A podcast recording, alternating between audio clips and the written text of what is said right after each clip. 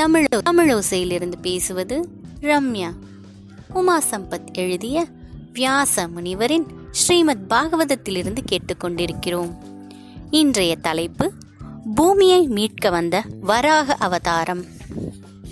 போன எபிசோட்ல அங்கிரஸ் முனிவருடைய புத்திரர் பரீட்சித்து மகாராஜாக்கு சாபம் கொடுத்ததை பார்த்தோம். அடுத்து என்ன நடக்க போகுதுன்னு பார்க்கலாமா? அரண்மனையில பரீட்சித்து மகாராஜா தான் செஞ்ச தப்ப நினைச்சு ரொம்ப மனசு வருத்தப்பட்டு இருக்காரு ஒரு அந்தனர் அதாவது ஒரு பிராமணரை வந்து சின்ன ஓமரியாதை செஞ்சாலே பெரிய பாவம்னு சொல்லுவாங்க. அவரோ தவத்துல இருந்த ஒரு முனிவர்கிட்ட இப்படி விளையாடிட்டு வந்துட்டார். எவ்வளோ புத்தி கெட்டத்தனமாக நடந்துக்கிட்டோம். எவ்வளோ ஒரு கேவலமான செயலை செஞ்சிட்டோம். கடவுளே இதுக்கு என்ன பரிகாரம்? இது என்ன செய்யணும் இதுக்கு? அப்படின்னு ரொம்ப மனசு குழம்பி போயிருந்தாரு. அப்போ ரிஷி குமாரர் கொடுத்த சாபம் பத்தி அவர் தெரிஞ்சுக்கிறாரு. ரொம்ப மனசு வருத்தப்படுறாரு. மன்னன் அப்படிங்கிற ஆணவத்துல எவ்வளோ பெரிய தவறு செஞ்சிட்டேன்.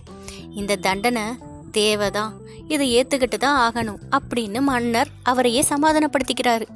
அடுத்து அவர் செய்ய வேண்டிய காரியங்களை எல்லாம் வேக வேகமா செய்ய ஆரம்பிக்கிறாரு. மொதல் காரியமா தன்னோட பையனான ஜனமேஜயனுக்கு பட்டாபிஷேகம் செஞ்சு வைக்கிறாரு.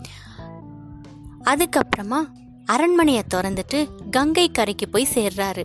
அங்க தர்ப்ப புல்ல விரிச்சு வச்சு வடக்கு நோக்கி அமர்ந்து இனி வர்ற ஏழு நாளும் அன்ன ஆகாரம் இல்லாம தண்ணி கூட குடிக்காம பட்டினியா இருந்து சுவாமியை நினைச்சு உயிரை விட்டுறலாம் அப்படின்னு முடிவெடுக்கிறாரு. இவ்வளோ பெரிய பக்திமானா இருக்கிற பரீட்சித்து மகாராஜா எடுத்த முடிவை பார்த்து ஏராளமான முனிவர்களும் ரிஷிகளும் அங்க வர்றாங்க. நாரதர் அகத்தியர் பிருகு அங்கிரஸ் விஸ்வாமித்ரர் அதுபோல் நிறைய முனிவர்கள் பரீட்சித்து மகாராஜாவை பார்க்கறதுக்கு வர்றாங்க. பரீட்சித்து மகாராஜா ரொம்ப பணியோட நமஸ்காரம் சொல்லி அங்கே வந்து சேர்ந்த எல்லா ரிஷிகளையும் பார்த்து பரீட்சித்து மகாராஜா பேசுகிறாரு நான் என்ன புண்ணியம் செஞ்சுருக்கேனோ தெரியல. எல்லா புனிதர்களையும் ஒரே இடத்துல இப்போ நான் பார்த்துட்டு இருக்கேன்.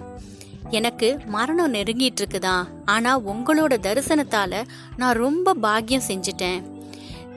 மகரிஷிகளே முனிகுமாரனோட சாபத்துல நான் இப்படி கஷ்டப்பட்டா கூட இதை நான் மனப்பூர்வமாக சந்தோஷமாக ஏற்றுக்கிறேன் இந்த உலகத்தில் இருந்து எதுக்கு நான் கஷ்டப்படணும்? அதை விட சொர்க்கத்துக்கு போய் சேர்ந்து அதாவது விண்ணுலகத்துக்கு போய் நான் நல்லா இருக்கணும் அப்படின்னு நீங்கள் கொடுத்த வரமா நான் நினச்சிக்கிறேன். எனக்கு ஒரு சின்ன ஆசை நான் மோட்சத்தை அடையிறதுக்கு நீங்கள் எல்லாரும் எனக்கு அருள் செய்யணும் அப்படின்னு வேண்டுறாரு. அப்போது திடீர்னு வானத்தில் ஒரு சத்தம். சத்தம் இல்லைங்க மங்கள வாத்தியங்கள் அது மட்டும் இல்ல வானத்துல இருந்து தேவர்கள் பூமாரி பொழிஞ்சுக்கிட்டே இருக்காங்க. எதுக்காக பூமாரி பொழிகிறாங்கன்னு பாக்குறீங்களா? அப்போ ரொம்ப தேஜஸா ரொம்ப அழகா சுகர் மகரிஷி வர்றாரு.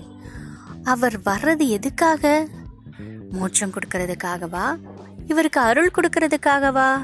அடுத்து என்ன நடக்க போகுது? அடுத்த எபிசோட்ல பார்க்கலாமா நன்றி. Thank you.